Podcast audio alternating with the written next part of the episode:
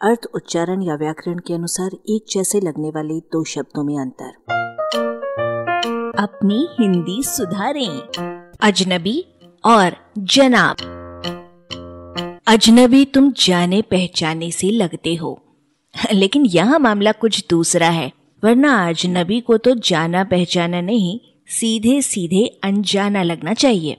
अजनबी का मूल अर्थ है दूर का, क्योंकि ये विशेषण शब्द अरबी की ज, न और ब से बनी उस धातु से निर्मित है, जिसका अर्थ है दूर होना या दूर करना। फलस्वरूप, सभी अपरिचित और गैर लोग अजनबी की श्रेणी में आ गए। इस धातु से बने संज्ञा शब्द जानिब का मतलब है दूर की चीज़, जो शब्द रूप में दिशा हुआ और हुआ, किनारा हुआ, पार्श्व हुआ और पहलू हुआ।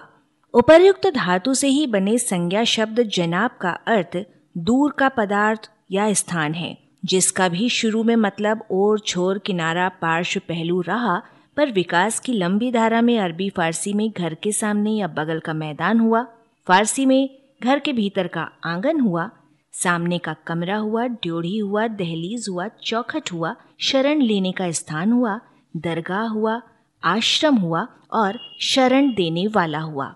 अंत में ये शरण देने लेने के हिसाब से असंपृक्त होकर शुद्ध सम्मानजनक महाशय, महोदय या श्रीमान के लिए प्रयुक्त होने लगा।